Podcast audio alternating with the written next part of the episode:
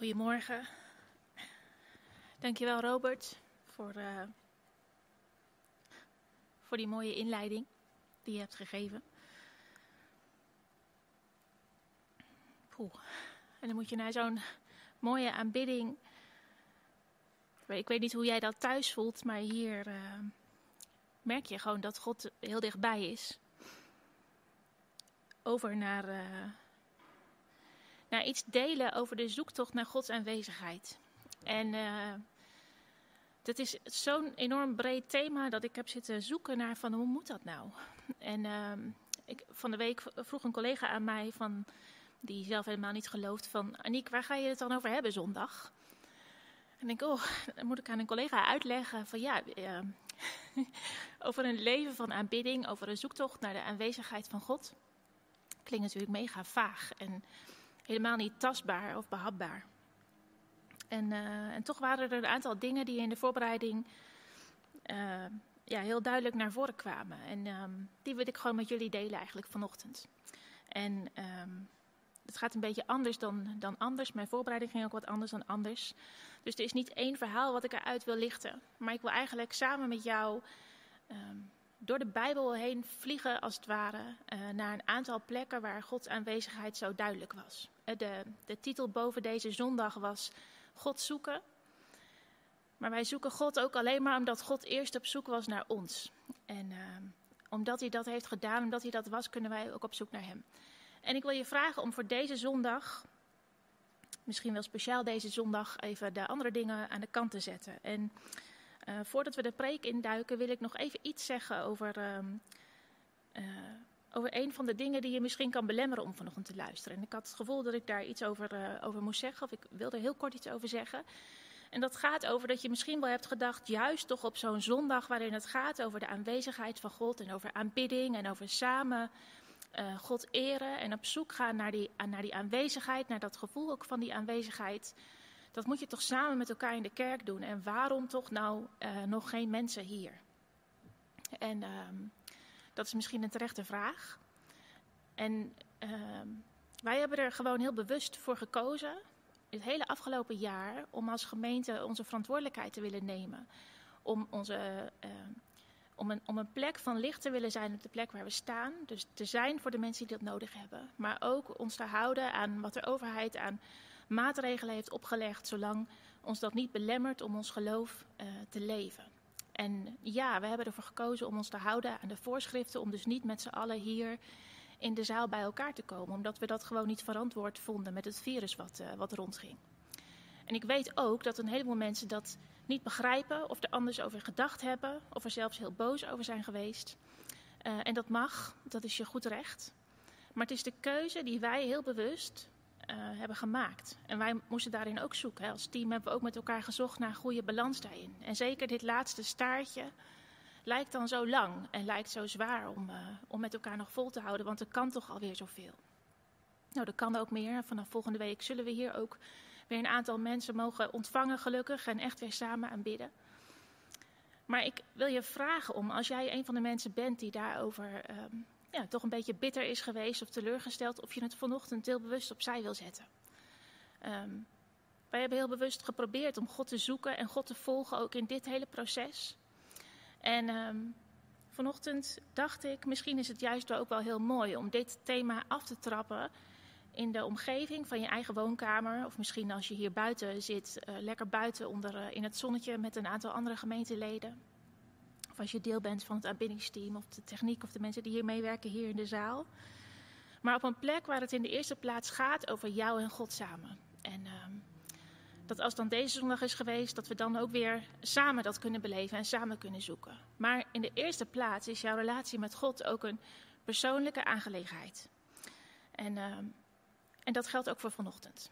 Dus ik wil je eigenlijk vragen of je je even wil voorstellen dat je misschien wel met mij in een supersonische, Marvel-achtige, Avengers-achtige ruimtevaartuig stapt. Waarin we door de tijd en door het heelal reizen helemaal terug. Helemaal terug naar de plek waarin wij voor het eerst iets over God horen. En dat is helemaal terug naar Genesis uh, hoofdstuk 1. En um, ik weet eigenlijk niet, Andrea, of ik deze tekst aan je had doorgegeven.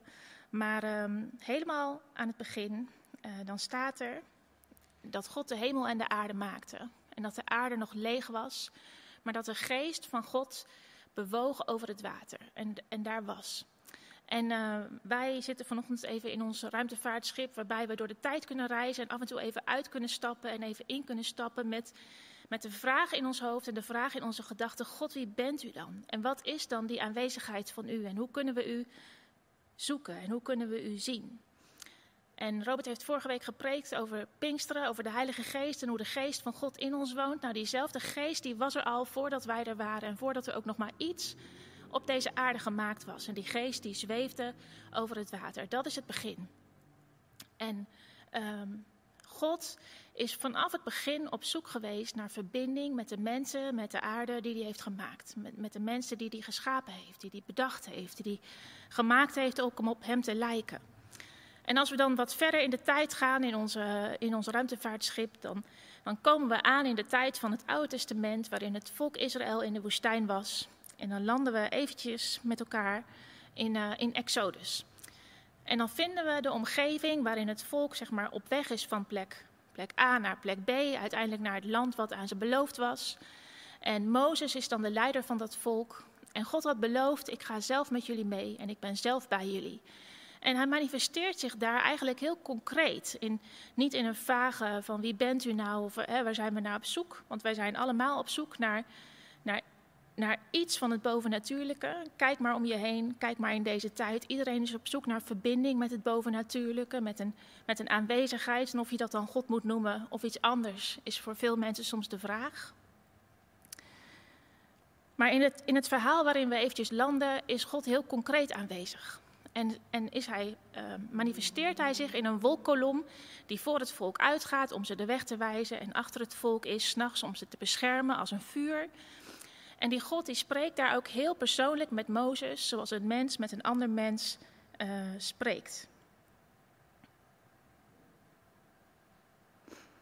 En ik wil even een stukje daarvan aan jullie voorlezen. We gaan niet het hele verhaal in. Ik wil je uitnodigen om dat thuis misschien wel te doen.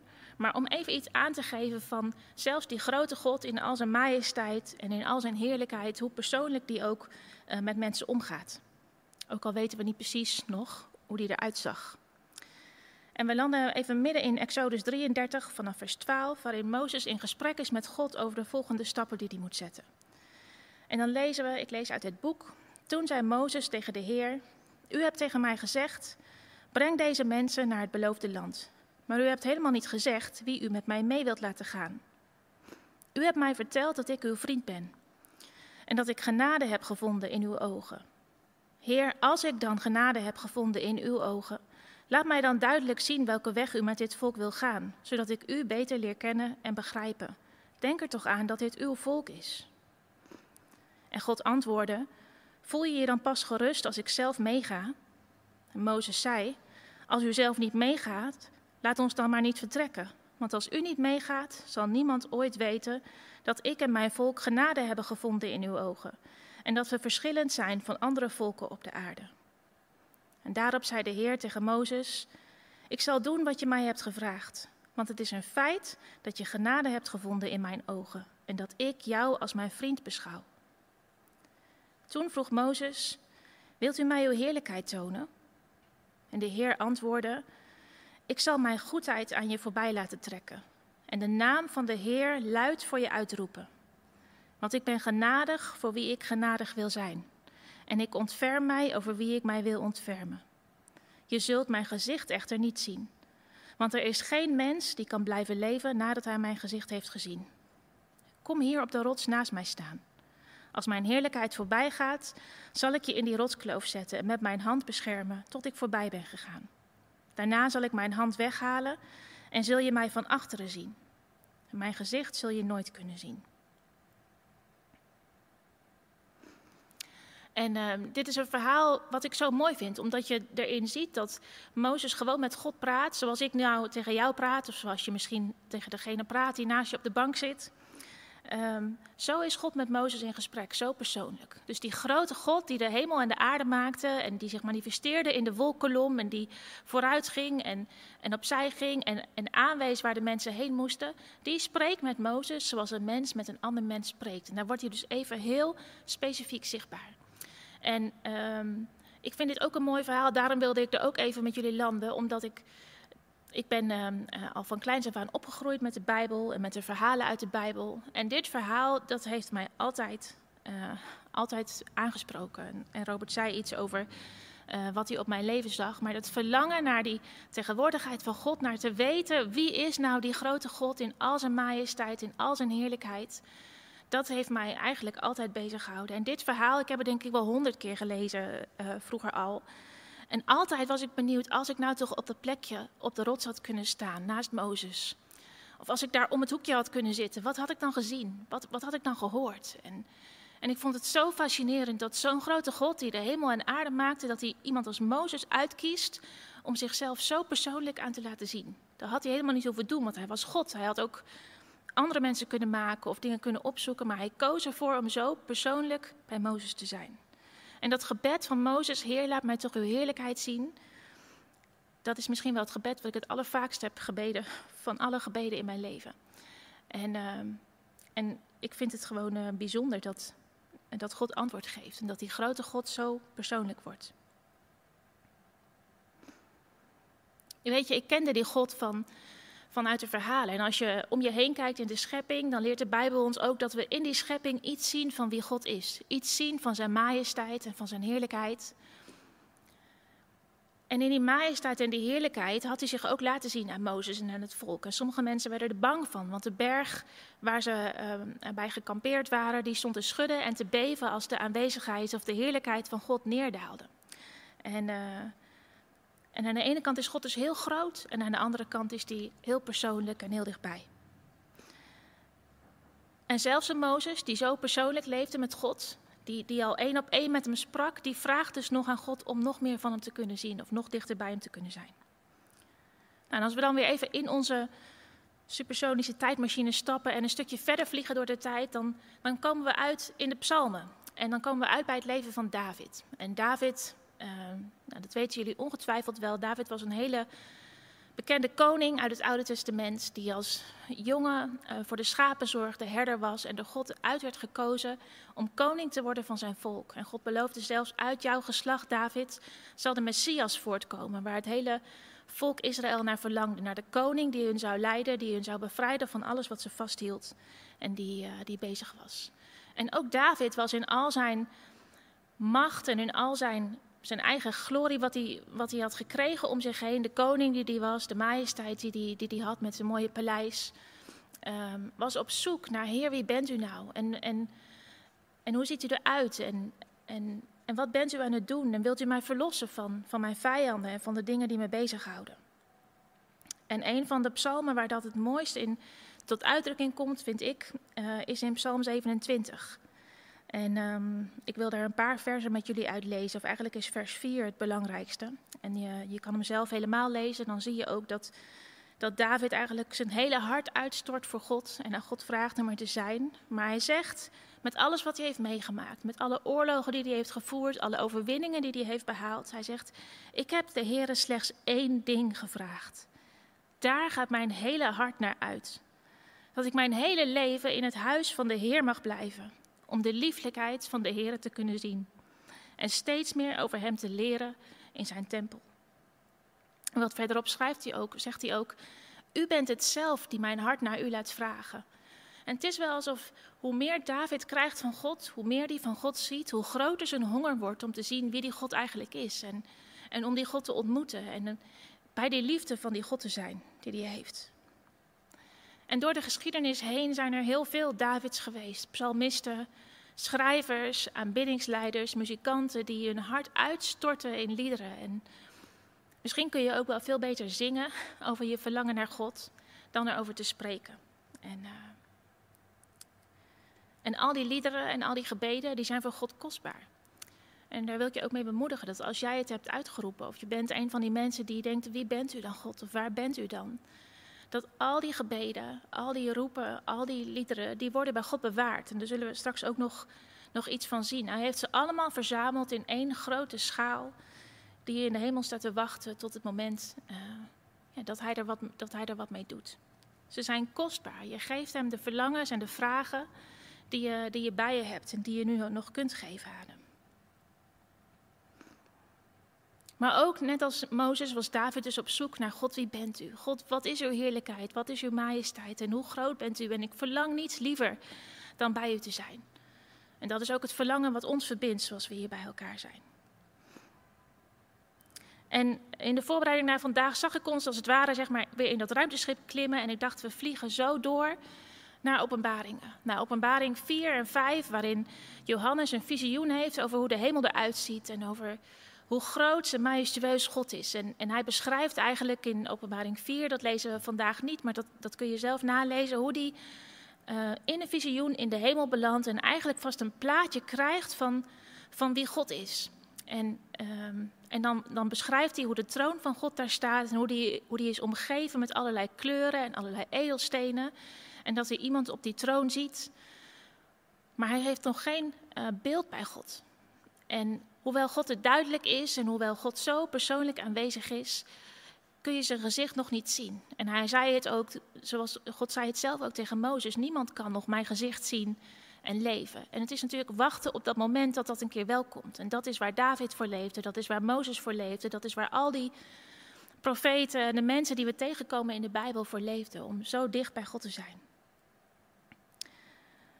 En ik dacht, we vliegen daar naartoe, maar het zag het in het plaatje voor me dat we onderweg eh, in onze uh, Marvel-mobiel zitten, of hoe je het ook noemt. En ineens botsen we keihard tegen een enorme houten, houten uh, wand aan.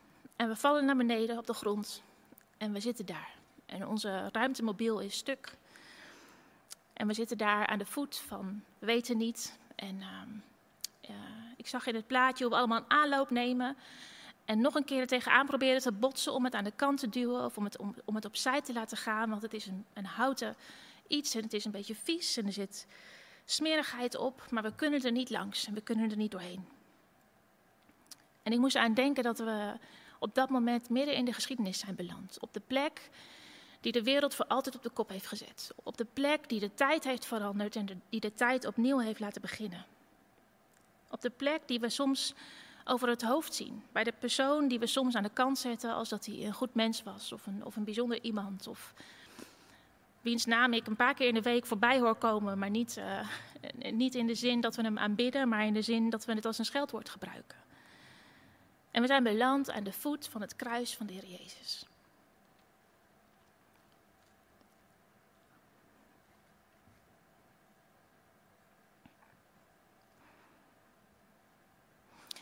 En midden in die geschiedenis waarin wij op zoek zijn naar God, wie bent u nou?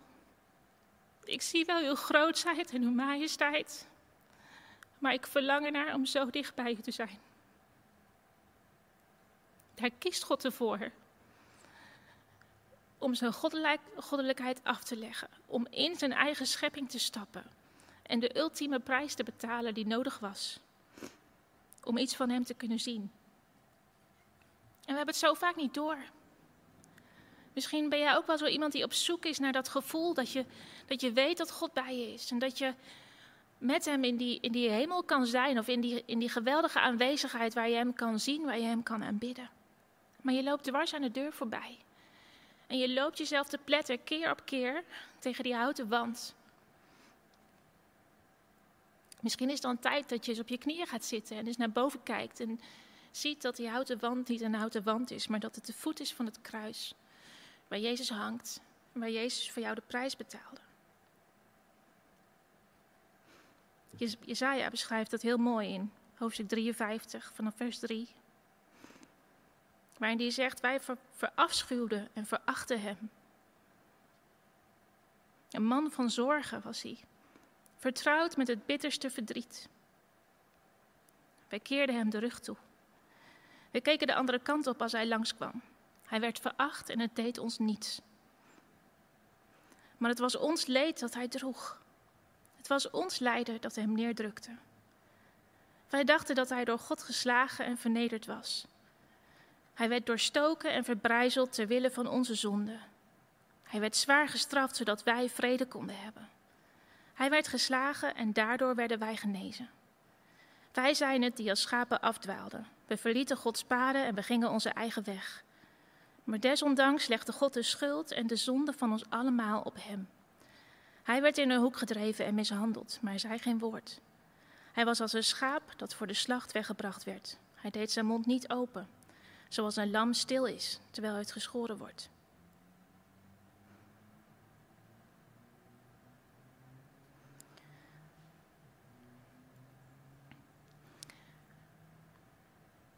Je zou zoveel over deze tekst alleen al kunnen zeggen. En over ieder verhaal wat ik heb genoemd zou je een preek op zich kunnen houden. Maar, maar het gaat mij hier om vandaag. Dat dit het moment was dat dat gebeurde, dat God de geschiedenis instapte. Dat hij zei, je kan op zoek zijn naar mij, maar ik was eerst op zoek naar jou. Ik heb je gemaakt met een doel en ik heb alles betaald en alles gegeven, zodat jij mij kan ontmoeten zoals ik werkelijk ben. En misschien ben je wel iemand die nog de rugzak vol heeft met hoe je hard aan het werk bent om te proberen goed genoeg te zijn voor God. Of, of je best te doen om, om, om de hemel te verdienen of om zijn aanwezigheid te verdienen. En, en ben je iemand die het moeilijk vindt om te voelen en denk je mooi dat ze het hebben over die warme gevoelens en over hoe God er is, maar ik merk er helemaal niks van. Dan is het tijd om je rugzak af te doen, om hem neer te zetten en om te beseffen dat er maar één manier was, dat er maar één manier is om, om bij die aanwezigheid van God te komen. En dat is door Hemzelf, door de Heer Jezus. Door je over te geven aan Zijn liefde. Door te knielen aan het kruis. Te accepteren dat je zelf niet je weg uit je moeilijkheden kan werken. Maar dat het nodig was dat iemand voor jou de prijs betaalde voor je zonde. Voor de dingen die we hebben gedaan. Voor de dingen waar je mee worstelt. En dat God ervoor koos om in Jezus eh, naar ons toe te komen.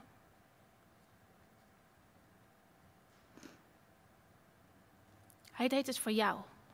En je mag je overgeven aan die liefde van Hem. Dus probeer het niet allemaal zelf te doen, want je kan het niet oplossen. Je kan het niet doen. En weet je, God komt altijd op onverwachte manieren. God openbaart zich op een manier die we misschien zelf nooit door hadden. En hoe weet ik nou dat het waar is? Hoe weet ik dat die, die grootste en majestueuze en machtige God zo persoonlijk dichtbij kwam? Dat hij veracht werd door mensen, dat hij er niet meer uitzag doordat hij zo bebloed en geslagen was. En dat, en dat dat nou de manier is om alleen hem te accepteren dat je iets kan zien van die majesteit en van die glorie van God. Nou, dat weet je als je doorleest, als je weer als je een nieuw leven hebt gekregen bij dat kruis en je kan weer in je mobiel stappen omdat de geest van God in je is komen wonen en woning heeft gemaakt in je hart, dan kan je mee, dan kan je mee naar het visioen wat Johannes geeft. En daar lezen we dan uh, in hoofdstuk 5, als hij dus net in hoofdstuk 4 heeft beschreven over hoe groot en hoe machtig en hoe majestueus de hemel is en de troon is waar God op zit en hoe, hoe Gods aanwezigheid daar zo duidelijk in is. Dan komen we in hoofdstuk 5 en dan zien we eindelijk iets van hoe God eruit ziet. En we, we vinden ons dan in een verhaal waarin Johannes verdrietig is omdat hij op zoek is naar wie wie kan er een boekrol openen waarin verteld staat wat God verder gaat doen? En dan komt er iemand naar Johannes toe en die zegt: Je hoeft niet te huilen. Want de leeuw uit de stam Juda, de nakomeling van David, die heeft de overwinning behaald. Jezus is onze koning en hij heeft de overwinning behaald. Hij is opgestaan, hij is een sterke leeuw. De leeuw verwijst helemaal terug naar, naar, naar Juda, uit wie de Jezus is voortgekomen, via de lijn van David enzovoort. En hij werd de koning. En dan zien we hoe die leeuw eruit zag. En daarin draait God eigenlijk het hele plaatje om. En dan lezen we verder vanaf vers 6. Toen zag ik tussen de troon met de vier levende wezens en de 24 ouderlingen een lam staan. Het leek wel of het geslacht was. Is dat een doorgesneden keel? Het had zeven horens en zeven ogen, dat zijn de zeven geesten van God die over de hele aarde uitgestuurd zijn. En het lam kwam naar voren en het nam de boekrol aan uit de rechterhand van hem die op de troon zat. Toen hij dat deed, vielen de vier levende wezens en de 24 ouderlingen voor hem neer. En ze hadden allemaal een harp en een gouden schaal vol heerlijk reukwerk. Dat zijn de gebeden van de gelovigen. En daar komen ze terug. Daar komen terug al die gebeden die jij hebt gebeden, al die vragen die jij aan God hebt gesteld, alles wat je hebt uitgeroepen in de stilte van je hart of hardop die zijn bewaard daar op die plek, in die schaal vol heerlijk reukwerk dat voor God is. Ze hadden een gouden schaal vol heerlijk reukwerk, de gebeden van de gelovigen. En zij zongen een nieuw lied. U bent het waard om de boekrol in ontvangst te nemen en de zegels te verbreken. Want u bent geslacht en hebt met uw bloed mensen voor God vrijgekocht uit alle rassen, volken, stammen en taalgroepen. En toen zag en hoorde ik miljoenen engelen om de troon en ook de wezens en de ouderlingen. Het lam dat geslacht is, juichte zij, is het waard om alle macht en rijkdom en wijsheid en kracht en heerlijkheid en lof en eer te ontvangen. En ik hoorde alle schepselen in de hemel, op de aarde, onder de aarde en in de zee daarmee instemmen. Alle lof, eer, heerlijkheid en macht is voor hem die op de troon zit en voor het lam, voor altijd en eeuwig. En de vier wezens zeiden amen en de 24 ouderlingen vielen in aanbidding neer. En de band, jullie mogen wel vast komen. Dus ik ga afronden.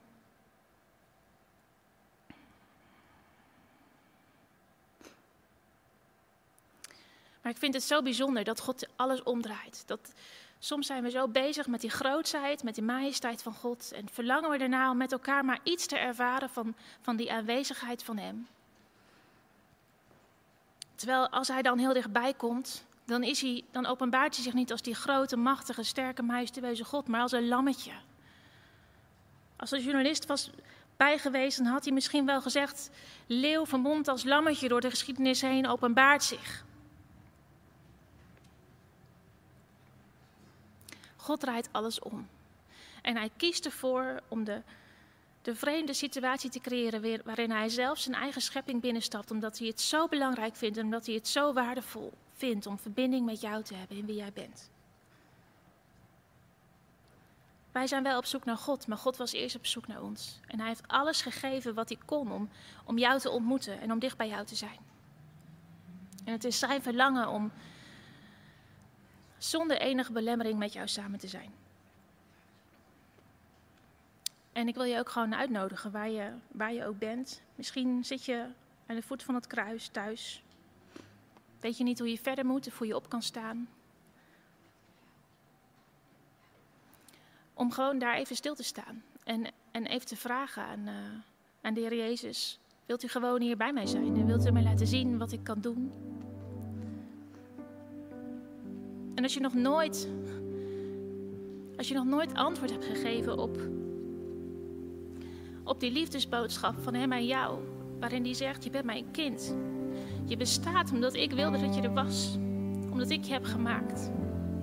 En ik heb alles voor jou overgegeven. En ik verlang ernaar om dicht bij je te zijn. Dan hoop ik dat je zegt, ja Heer, het is oké. Ik kies ervoor om u te ontvangen. En ik wil u leren kennen, Heer Jezus. En ik ontvang u in mijn leven. Maar ook als je daar zit en je hebt dat al vaak gebeden. En je zit er nog steeds dan wil ik je ook zeggen dat je je ogen mag richten voorbij dat kruis. Op het lam in de hemel wat de prijs heeft betaald, opgestaan uit de dood, alles gedragen heeft, alles verbroken is. En die zegt, mijn geest woont in jou. Dezelfde geest die Jezus uit de dood heeft opgewekt is werkzaam in jou. Dus laat los wat je hinderde. Sta op. Sta op in geloof. Aanbid Hem. En zie hoe de dingen van je afvallen. Misschien willen jullie wat spelen of een lied zingen. En neem je tijd met Hem.